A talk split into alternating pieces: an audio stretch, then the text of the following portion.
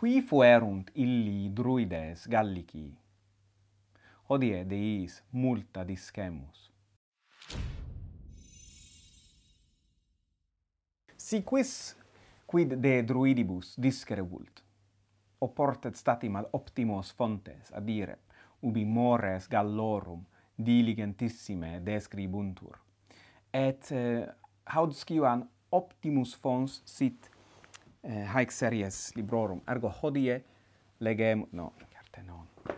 Placet sed non. Ad caesarem ad caesarem transibimus nunc. Caesarenim diligentissime uti scitis eh, mores gallorum. Satis diligenter describit. Hodie legemus quid de druidibus scripserit caesar. In omni gallia eorum hominum qui aliquo sunt numero atque honore genera sunt duo. Nam plebes paene sarvorum habetur loco quae nihil audet per se nullo adibetur consilio. Plerique cum aut aere alieno aut magnitudine tributorum aut injuria potentiorum premuntur sese in servitutem dicant nobilibus in hos eadem omnia sunt jura quae dominis in servos.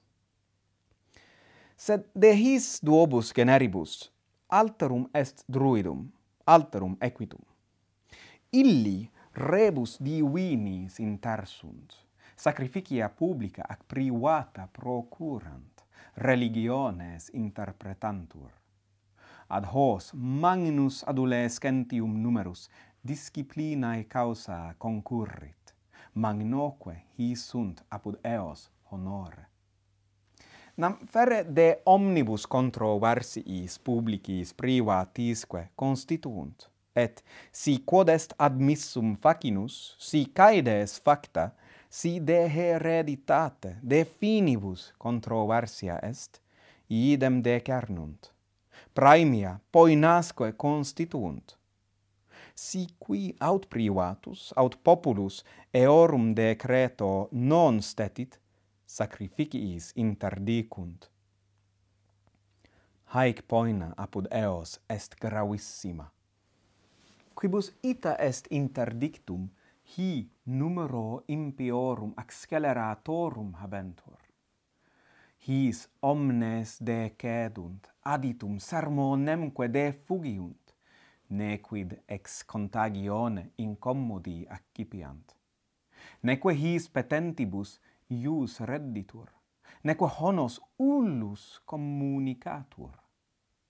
His autem omnibus druidibus prae est unus, qui summam inter eos habet auctoritatem. Hoc mortuo, aut si qui ex reliquis excellit dignitate, succedit, aut si sunt plures pares suffragio druidum non nunquam etiam armis de principatu contendunt.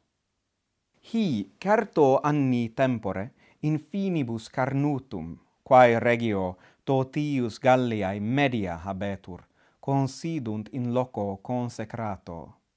Huc omnes undique qui contro Varsias habent conveniunt eorumque decretis judiciisque parent.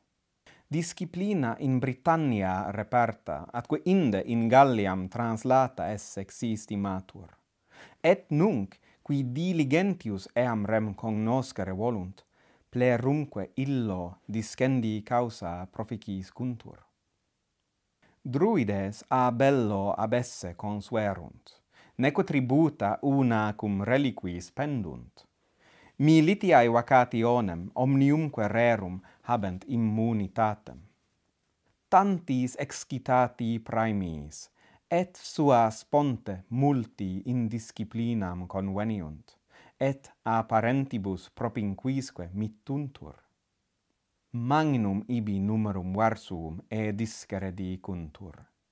Itaque annos non nulli vicenos in disciplina permanent neque fas esse existimant ea litteris mandare, cum in reliquis fere rebus, publicis privatisque rationibus graecis litteris utantur.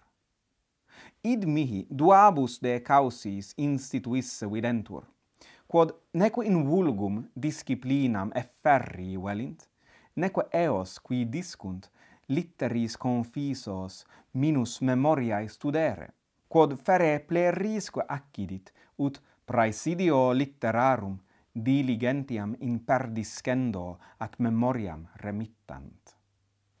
In primis hoc volunt persuadere, non interire animas, sed ab aliis post mortem transire ad alios, atque hoc maxime ad virtutem excitari putant, metu mortis neglecto, Multa praetaria de sideribus atque eorum motu, de mundi ac terrarum magnitudine, de rerum natura, de deorum immortalium vi ac potestate disputant et juventuti tradunt. Nunc omnia scimus de his druidibus, saltem ea omnia quae Caesar nomis narrat, quae fortasse non sunt usque adio multa, sed tamen sunt satis iucunda. Si hoc spectaculum vobis placuit, rogo vos ut hoc pollice indicetis. Bene valete.